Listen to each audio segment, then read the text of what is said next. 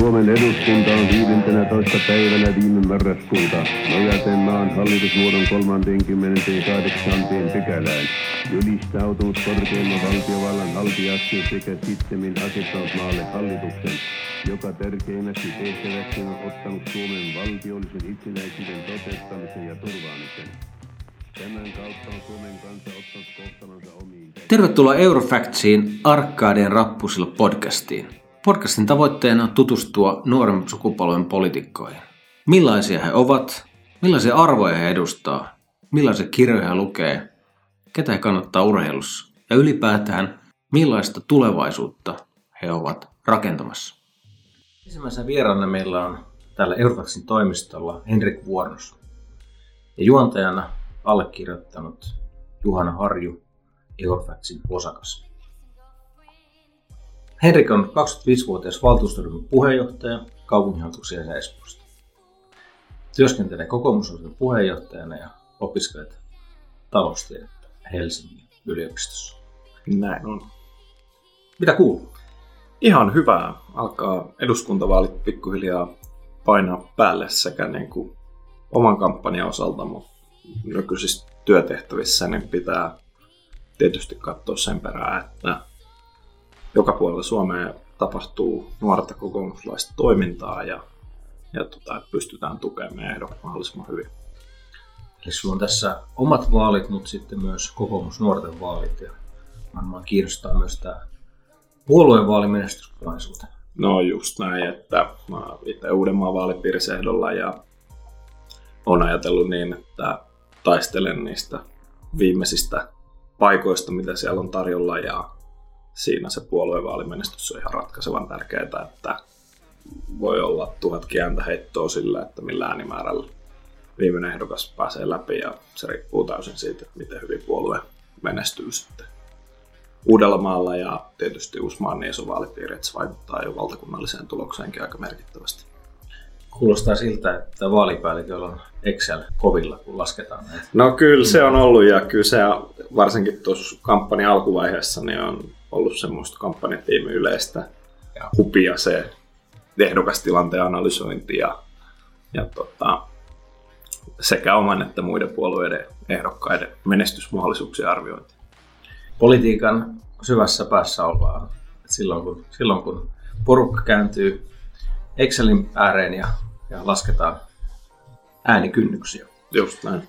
Viet varhaisen lapsuuden Espoon kilossa, Nöykkiössä ja sitten myös Saksan Düsseldorfissa.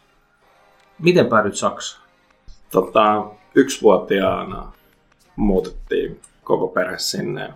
Isä oli Nokialla töissä ja, ja tota, siellä sitten pari vuotta oltiin. Et pikkuveli syntyi silloin siellä. Se passis lukee hauskalla tavalla Espoo-Düsseldorf. Voi aina välillä heittää läppää, että syntynyt lentokoneessa, mutta Kyllä. tota, ihan, ihan työn perässä niin kuin porukoiden mukana ja pari vuotta siellä ja sitten takaisin Espoossa. Jäikö sieltä jotain käteen ja puhutko Saksaa? No kyllä mä koulussa olen Saksaa lukenut, mutta aika, aika kehnolla menestyksellä nykyisin sitä puhun. Mutta kyllä silleen tavallaan varmaan vaikutti siihen, että tuli sitten opiskeltua Saksaa ja, ja tota, no, on ollut niin pieni silloin, että eipä sitten nyt mitään kovin konkreettista ole käteen jäänyt.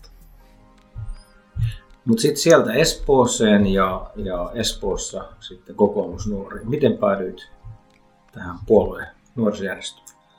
No, kyllä se lähti ehkä tämmöistä perinteisen aktiivisen nuoren polkuun pitkin, että lukion alussa hain sekä oppilaskunnan hallitukseen että, että nuorisovaltuustoon ja hävisin lukion ykkösen oppilaskunnan puheenjohtajavaali kolikon heitolla.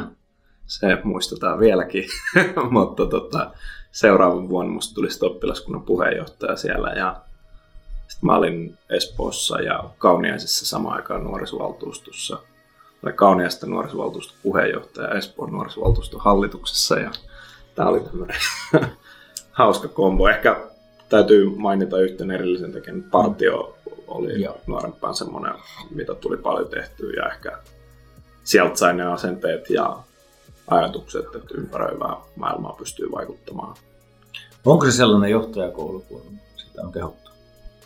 No on se kyllä siis silleen, että mä muistan, mä ollut itse 13-vuotias sekan kerran, kun me ollaan viety kymmenen hengen porukka 10-vuotiaat talviseen metsään retkelle niin keskenämme ja, ja kyllä se, siinä on vähän niin kuin pakko ottaa vastuuta ja, ja tota, oppia niitä ihmisten motivoimisia taitoja. Kyllä se sitten Intis huomasi, että aika monella ei ole minkäänlaista johtajakokemusta siinä, ja kun on tuommoista vapaaehtoistyön johtamista tehnyt pienen ikänsä, niin, niin kyllä siinä ehkä tunnistaa niitä juttuja, mistä ihmiset motivoituu ja innostuu. Eli polku on ollut tämmöinen uh, selkeät johtanut, johtanut tähän tehtävään. Uh, puhutaan vähän politiikasta. Mainitsit verkkosivullasi, että olet liberaali kansainvälinen kaupunki. Ja oikeastaan kysymys, että kuka on liberaali ja voiko sellainen puolue, joka on Euroopan unionissa, Euroopan kansanpuolue, jossa on aika paljon konservatiivista porukkaa, niin voiko, voiko tästä pohjasta ponnistaa liberaaliksi? Millaista on olla aidosti liberaali nuorisosta puheen?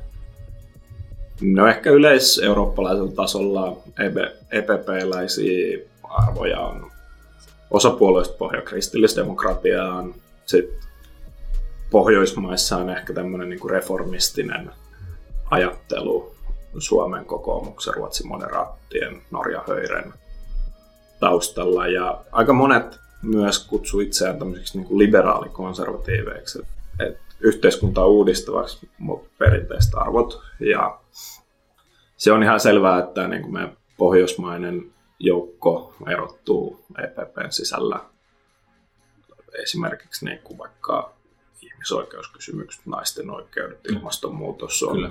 ihan erityyppisesti agendalla kuin vaikka Itäisessä Euroopassa. Ää, mä oon pohtinut itsestä niin, että, että, vaikka jos ihan puhtaasti jotain puolueohjelmia katsoo, niin Alden kanssa voisi löytyä paljon yhteistä, mutta tässä niin pohjoismaisessa viitekehyksessä tämä on kokoomukselle just oikea mm. niin kuin, eurooppalainen kattopuolue. Ehkä tähän niin kuin, ä, omaan arvomaailmaan niin ajattelu menee jotakuinkin sieltä niin kuin klassisen vapausajattelun kautta, että kukin tehköön mitä vaan, kunhan se ei niin kuin, rajoita muiden vapautta.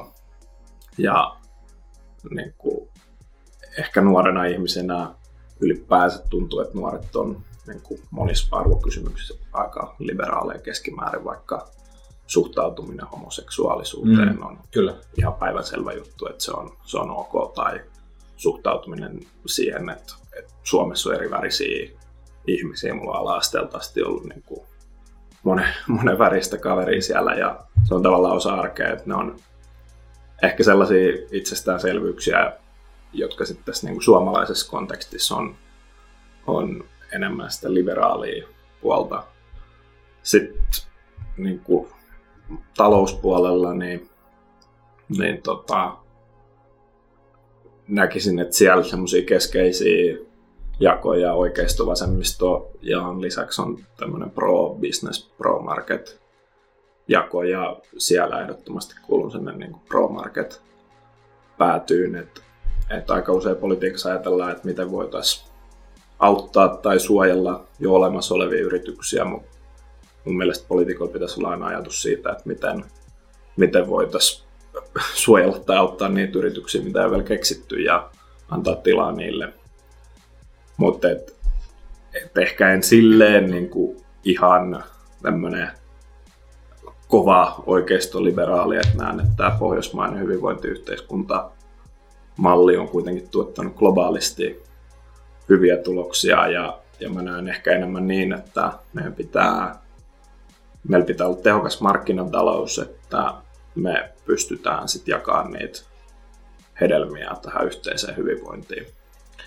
Tuosta äh, hyvästä vastauksesta oikeastaan kaksi tarkentavaa kysymystä. Näetkö, että tämä pohjoismainen porukka voisi viedä jotain ajatuksia sitten tähän EPPn suuntaan? Siellähän nyt tuntuu, että tämä itäinen vaikutus on, on niin kuin korostunut tai oikeastaan siellä, siellä ne tuulet puhaltaa sen verran oikeaan, oikeaan suuntaan, että, että se vaikuttaa sitten myös ihan EU-tasolla. Että onko meillä mahdollisuutta tähän niin kuin vaikuttaa? E- ehdottomasti on.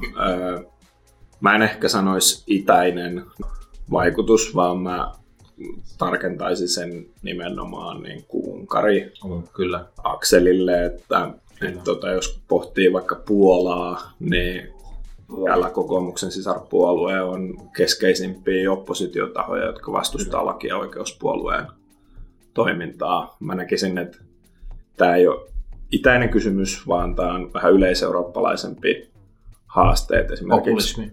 Esimerkiksi, no, populismi on haastanut mm, niin kuin, mm. tätä keskusta oikeastaan tosi kovaa ja esimerkiksi Ranskassa republikaanit, meidän sisarpuolue on aivan sekaisin yeah. niin kuin sekä Macronin että Le Penin nousun jälkeen, että siellä ei oikein tiedetä, että mistä sitä uutta nousua lähettäisiin hakemaan ja usein se vastaus tuntuu löytyvän sieltä, että flirtataan pikkusen enemmän tuonne niin tiukkaan maahanmuuttosuuntaan. Mutta näen ehdottomasti, että Pohjoismaat voi vaikuttaa ja on vaikuttanutkin.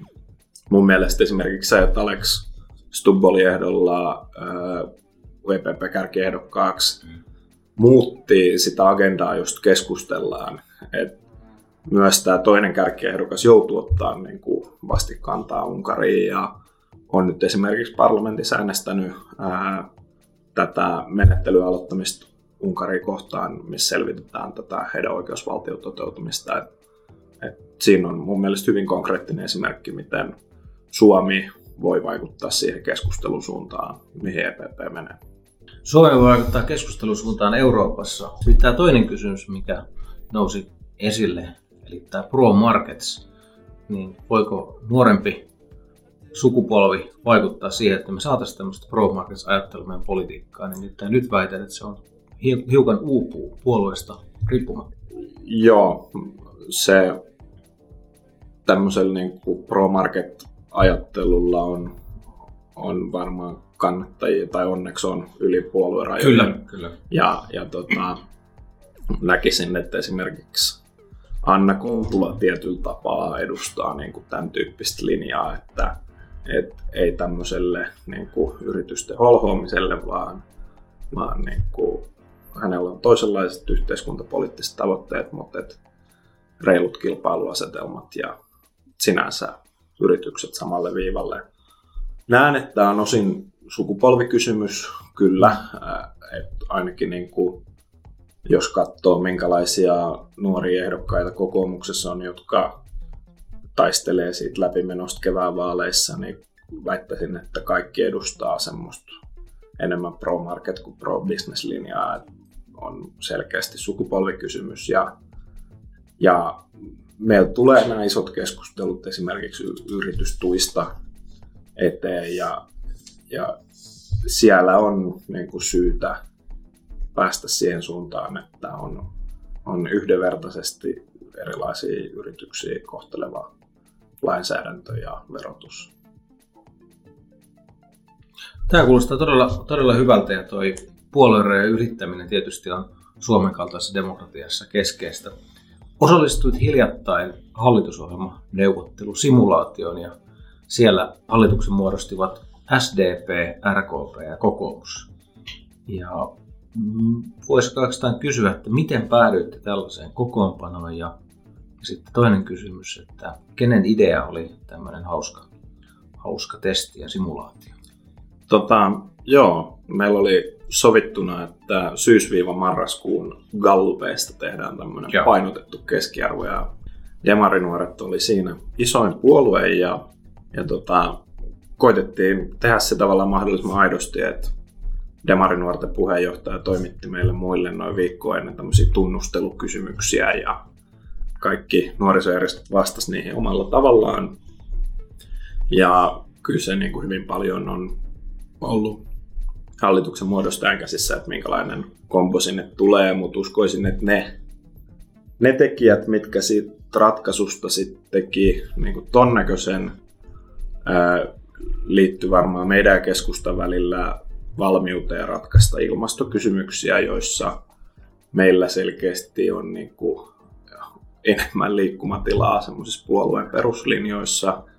Ja toinen iso on tämä sosiaaliturvan uudistus, missä ehkä hieman yllättäenkin niin SDP ja kokoomus on viime kädessä aika lähellä mm, kyllä. toisiaan siitä ajattelusta ja, ja sitten taas tämä niin perustulojoukkue, mihin keskusta nuoret ainakin kuuluu, niin ne ajaa vähän erityyppistä mallia. Et ehkä sieltä löytynyt isoimmat on Eurooppa-politiikka on myös sellainen, mitä niin kuin perinteisesti, missä kokoomus ja demarit aika helposti löytää toisensa.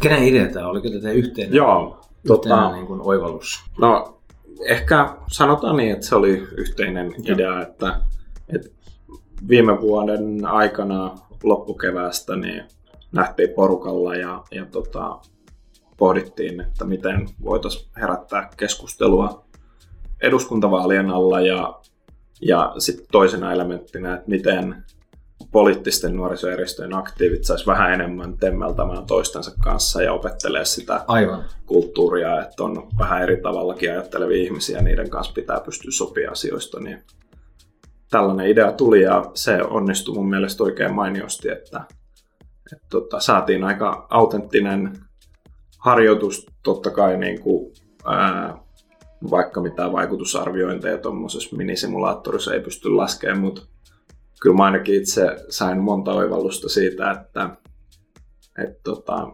miten esimerkiksi tällainen kokoonpano, mikä muodostettiin Demarit, RKP, kokoomus, niin on aika erityyppinen kuin tämä hallituspohja, missä nyt istutaan. Ja tässä päästiin harjoittelemaan myös ulos kävelyä, kun vihreät, vihreät käveli hallitusneuvottelusta ulos. Miten näin kävi? No, mä sanoisin, että kyseessä oli ehkä ennen kaikkea niin kuin toimintatapa kysymys, että, että mun mielestä meillä oli varsin hyvää keskustelua niin kuin ilmasto- ja koulutuspolitiikasta, mitkä oli heille tärkeitä ja myös tämän meidän ohjelman ihmisoikeuslinjaukset oli kaikki hyvin edistyksellisiä, jotka uskon, että vihreät olisi monet allekirjoittanut, mutta ehkä tässä oli enemmän sellainen kysymys siitä, että mitä tarkoittaa sopiminen ja, ja mitä on neuvottelu ja, ja miten, jos, jos saa jonkun voiton, niin, niin sit voi ehkä jossain antaa periksi. Ymmärsin tästä vastauksesta ja myös muusta keskustelusta, mitä nuorisojärjestöjen kanssa on käyty, että tämä ympäristökysymykset on kaikille oikeastaan yhteinen. Yhteinen niistä ei valtavan suuria eroja saada aikaan. Tämä on kysymys sinulle, että mikä, mikä sitten niin kuin on sinun ympäristölinja ja mikä siinä on sellaista, mikä erottaa sitten muista puolueista ja saisi vaikka uudella maalla jonkun äänestämään sinua. Olet maininnut, että Nuuksi oli nuorena kuin toinen koti, eli mm. on ymmärrystä ympäristöstä muutakin kuin periaatteen tasolla. Mm. Kerro vähän, että mikä, mikä on sun ympäristölinja ja mikä tavallaan näissä ympäristökysymysten ratkaisussa on sulle tärkeää? Joo, tota, mulla ehkä, niin kuin, jos katsoo kokoomuksen valtavirtaa, mistä siinä eroaa, niin puhtaat luonnonsuojelukysymykset on ollut aina aika lähellä sydäntä ja, ja se tulee nimenomaan sieltä omasta retkeilytaustasta, että, että on aika paljon tullut liikuttua luonnossa ja nähty se arvo sinällään. Tota, tähän ilmastopolitiikkaan, niin, niin se varmasti on sellainen, mikä yhdistää nuoria. tavoitteetkin on monella puolueella niin kuin aika samansuuntaisia, että tuntuu, että tässä nyt odotetaan, että joku tulee vetämään puumerkin lähinnä yli ennen kuin seuraava hallitus lähtee kirjoittamaan omaa ohjelmaansa, mutta ehkä kaksi, kolme sellaista nostoa, mitä me ollaan pidetty paljon esillä. ensimmäinen on tavallaan markkinamekanismin saaminen käyttöön ilmastonmuutoksen ratkomisessa. Mä niin, taloustiedettä hieman opiskelleena niin ajattelen niin, että jos joku yritys tuottaa yhteiskunnalle jotain negatiivisia ulkoisvaikutuksia, niin niistä pitää ottaa hinta. Ja tässä tilanteessa ne negatiiviset ulkoisvaikutukset on päästöt, ja niille pitäisi pystyä asettaa hinta. Ja me ollaan itse hahmoteltu tämmöistä hiiliveromallia, missä päästetystä hiilidioksidipäästöstä maksettaisiin tietty summa. Meillä on aika hyviä rakenteita. Myös päästökaupan voi kehittää niin kuin tähän suuntaan sitä laajentamalla. Tai sitten, että se hiiliverotus voisi lähteä energiaverokantoja yhtenäistämällä ja sitä kautta laajenemaan. Mutta hiilidioksidipäästölle pitäisi saada hinta. Ja, ja tota, mä uskon, että sitten kun päästöllä olisi oikea hinta, niin se antaisi kannustimia teknologialle kehittyä niin kuin ilmastoystävälliseen suuntaan. Ää, toinen, mikä ehkä erottaa vaikka kokoomusta ja vihreitä, on se, että, että kyllä mä niin kuin näen, että ydinvoima on ihan keskeinen osa päästötöntä energiatuotantoa. Ja mä en usko sellaiseen, että me pystytään niin kuin valtavasti rajoittamaan ihmisten elintasoa esimerkiksi energiakulutusta väkisin supistamalla, vaan kyllä meillä täytyy olla niitä puhtaita energialähteitä hiilipäästöjen näkökulmasta ja siinä se ydinvoima on yhä edelleen varteutettava ratkaisu. Ja ehkä se niin pro-market puoli tulee sitten täällä yritystuki, verotuspuolella esiin, että kyllä meidän täytyisi löytää sellaisia ratkaisuja, millä me päästään näistä fossiilisten polttoaineiden verotuista jollain aikavälillä eroon. Et siitä tulee niin näpeille varmasti Etelärannan suunnasta ja totta kai pitää katsoa sellainen kokonaisuus, että, että ne ei tule mitenkään yllätyksen suomalaisille yrityksille, mutta että joku tiekartta, millä me päästään sellaisen toiminnan tukemisesta eroon, mikä on selkeästi meidän niin kuin ilmastotavoitteiden vastasta. Tästä kuulostaa hyvin rakentavalta ja pitkä, pitkälle mietityltä lähestymistavalta. Olet kirjoittanut äh, Facebookissa näin, että pitkä tie on kuljettu niistä ajoista, kun kokoomusnuoret oli julkisuudessa pääosin kohujen kautta. Ja että itse et ole kokenut itseisarvoksi sitä, että pitäisi sanoa jotain mahdollisimman radikaalia. Se ei kuitenkaan tarkoita sitä, että ei voisi olla edelläkävijä. Eli ollaanko nyt siirrytty siihen laitaan, että kokoomusnuoret on tällainen niin kuin rakentava, niin kuin hyvin aikuinen ja, ja tota, rauhallinen organisaatio, vai, vai niin kuin miten, miten näet niin kuin poliittisen nuorisojärjestön roolin vaikkapa puolueen kirittäjänä?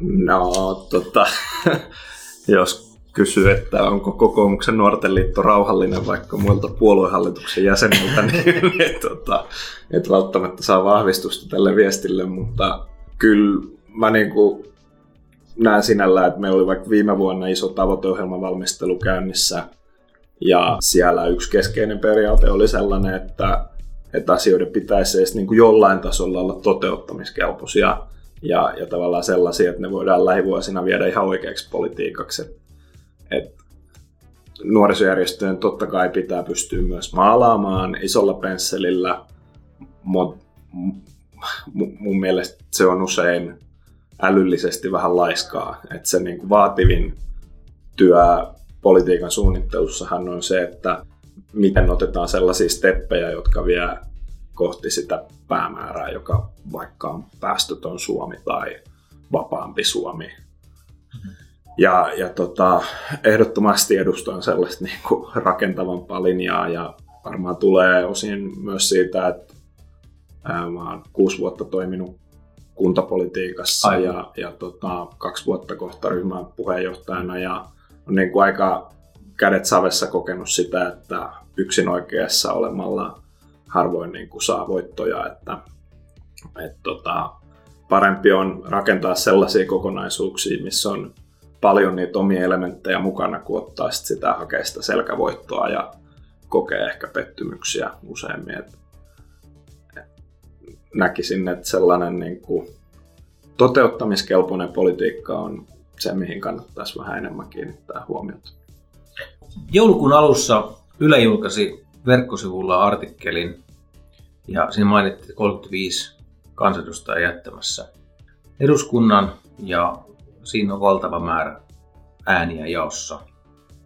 Ja silloin totesit, että tilanne on todella mielekäs tällaiselle haastajaehdokkaalle. Ja voisi sanoa, että tässähän on niin kuin saumat, niin kuin alussa todettiin, että Excelin kanssa on laskettu läpimenokynnyksiä.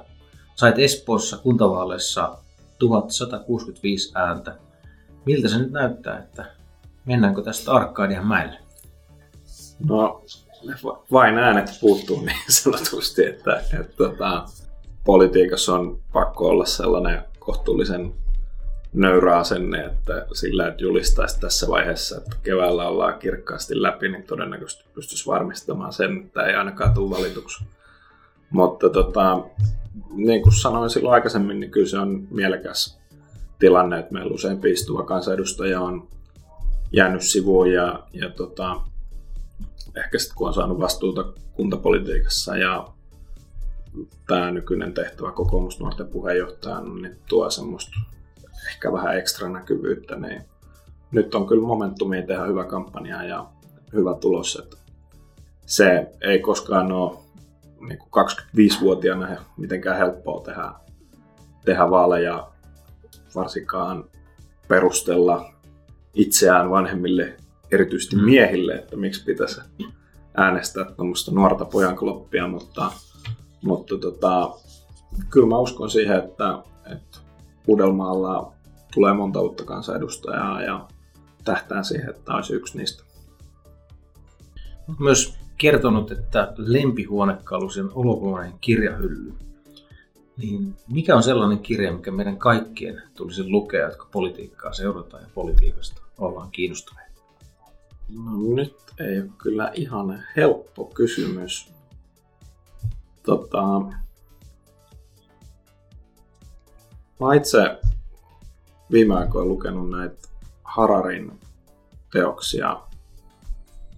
Tämä viimeinen oli nimeltään 21 ajatusta muuttuva maailma, en muista ihan tarkkaan, mikä oli kirjan nimi, luin sen joululomalla ja se oli mun mielestä hyvä semmoinen niin liberaalin demokratian puolustuspuheenvuoro, että et tuotiin esiin tavallaan haasteet, mitä tekoäly tuo tälle meidän järjestelmälle, mutta sitten sit samalla tavalla luotiin ehkä sellaista visioa, että aina on olemassa enemmän hyvään uskovia ihmisiä kuin niitä, jotka haluaa tätä hommaa käyttää väärin. Toinen tematiikka, mikä viime aikoina on kiinnostunut, mihin koittanut perehtyä, on tekoäly koneoppimisen maailma ja, ja tavallaan mitä politiikka voisi oppia siitä niin kuin valtavaa vauhtia etenevästä kehityksestä. Ja yksi semmoinen selkeä johtopäätös sieltä on ainakin se, että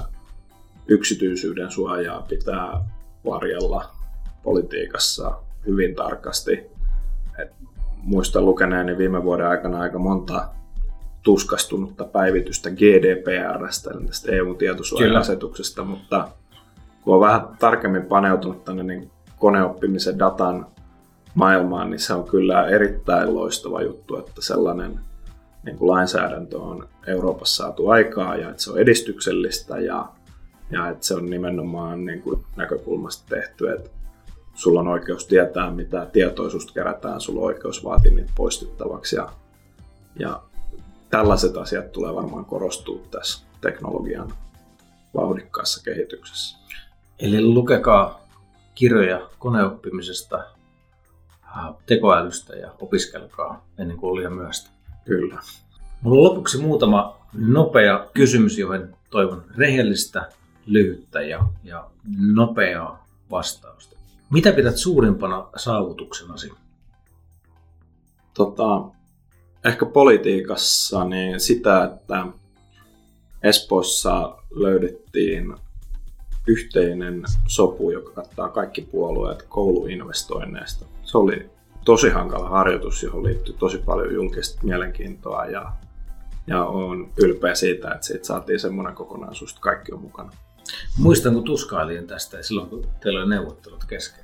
No. Olit juuri lähdössä neuvottelemaan ja no. silloin ilme ei ollut, ei ollut kovin, kovin tota, toiveikas. ei, Nyt ei se meni maaliin.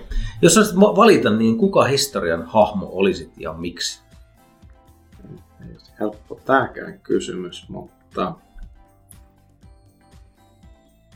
Mutta, mutta... Sanotaan, että J.K. Paasikivi. Kuka on sankarisi oikeassa elämässä? Tota, sankari on hankala määritelmä, mutta politiikan sankaria, niin mä pidän kyllä tosi korkeassa arvossa Ilkka Suomesta. Mitä arvostat ystävissäsi eniten? Luottamusta. Mitä isänmaallisuus tarkoittaa sinulle? Mä yleensä käytän tähän semmoista vertauskuvaa, että sitä tunnelmaa, mikä leijaili RUKssa ilmassa, eli sellaista niin kuin tervehenkistä ja positiivista ylpeyttä, ei, ei niin kuin öyhöttämistä tai, tai tavallaan sen isänmaallisuuden omimista. Mikä on suomen kielen kaunein sana? Sivistys. Sivistys. Sivistyspuolueelle sopii sivistys loistavasti. Kiitämme nyt. Tämä oli ihan loistava keskustelu, Henrik Vuornos. Ja ymmärsin, että olet nyt oikeasti lähdössä Arkadian rappusilla, rappusille tai ainakin rappusia pitkin kulket, kulkemaan eduskuntatalon suuntaan, mikä meidän podcastinkin nimi on, eli siellä odottaa palaveri eduskunnassa. Mutta kiitos, että vietit tämän hetken meidän kanssa ja saimme keskustella. Kiitos. Ja onnea menestystä vaaleihin. Kiitos, tämä oli hyvä keskustelu. Kiitoksia.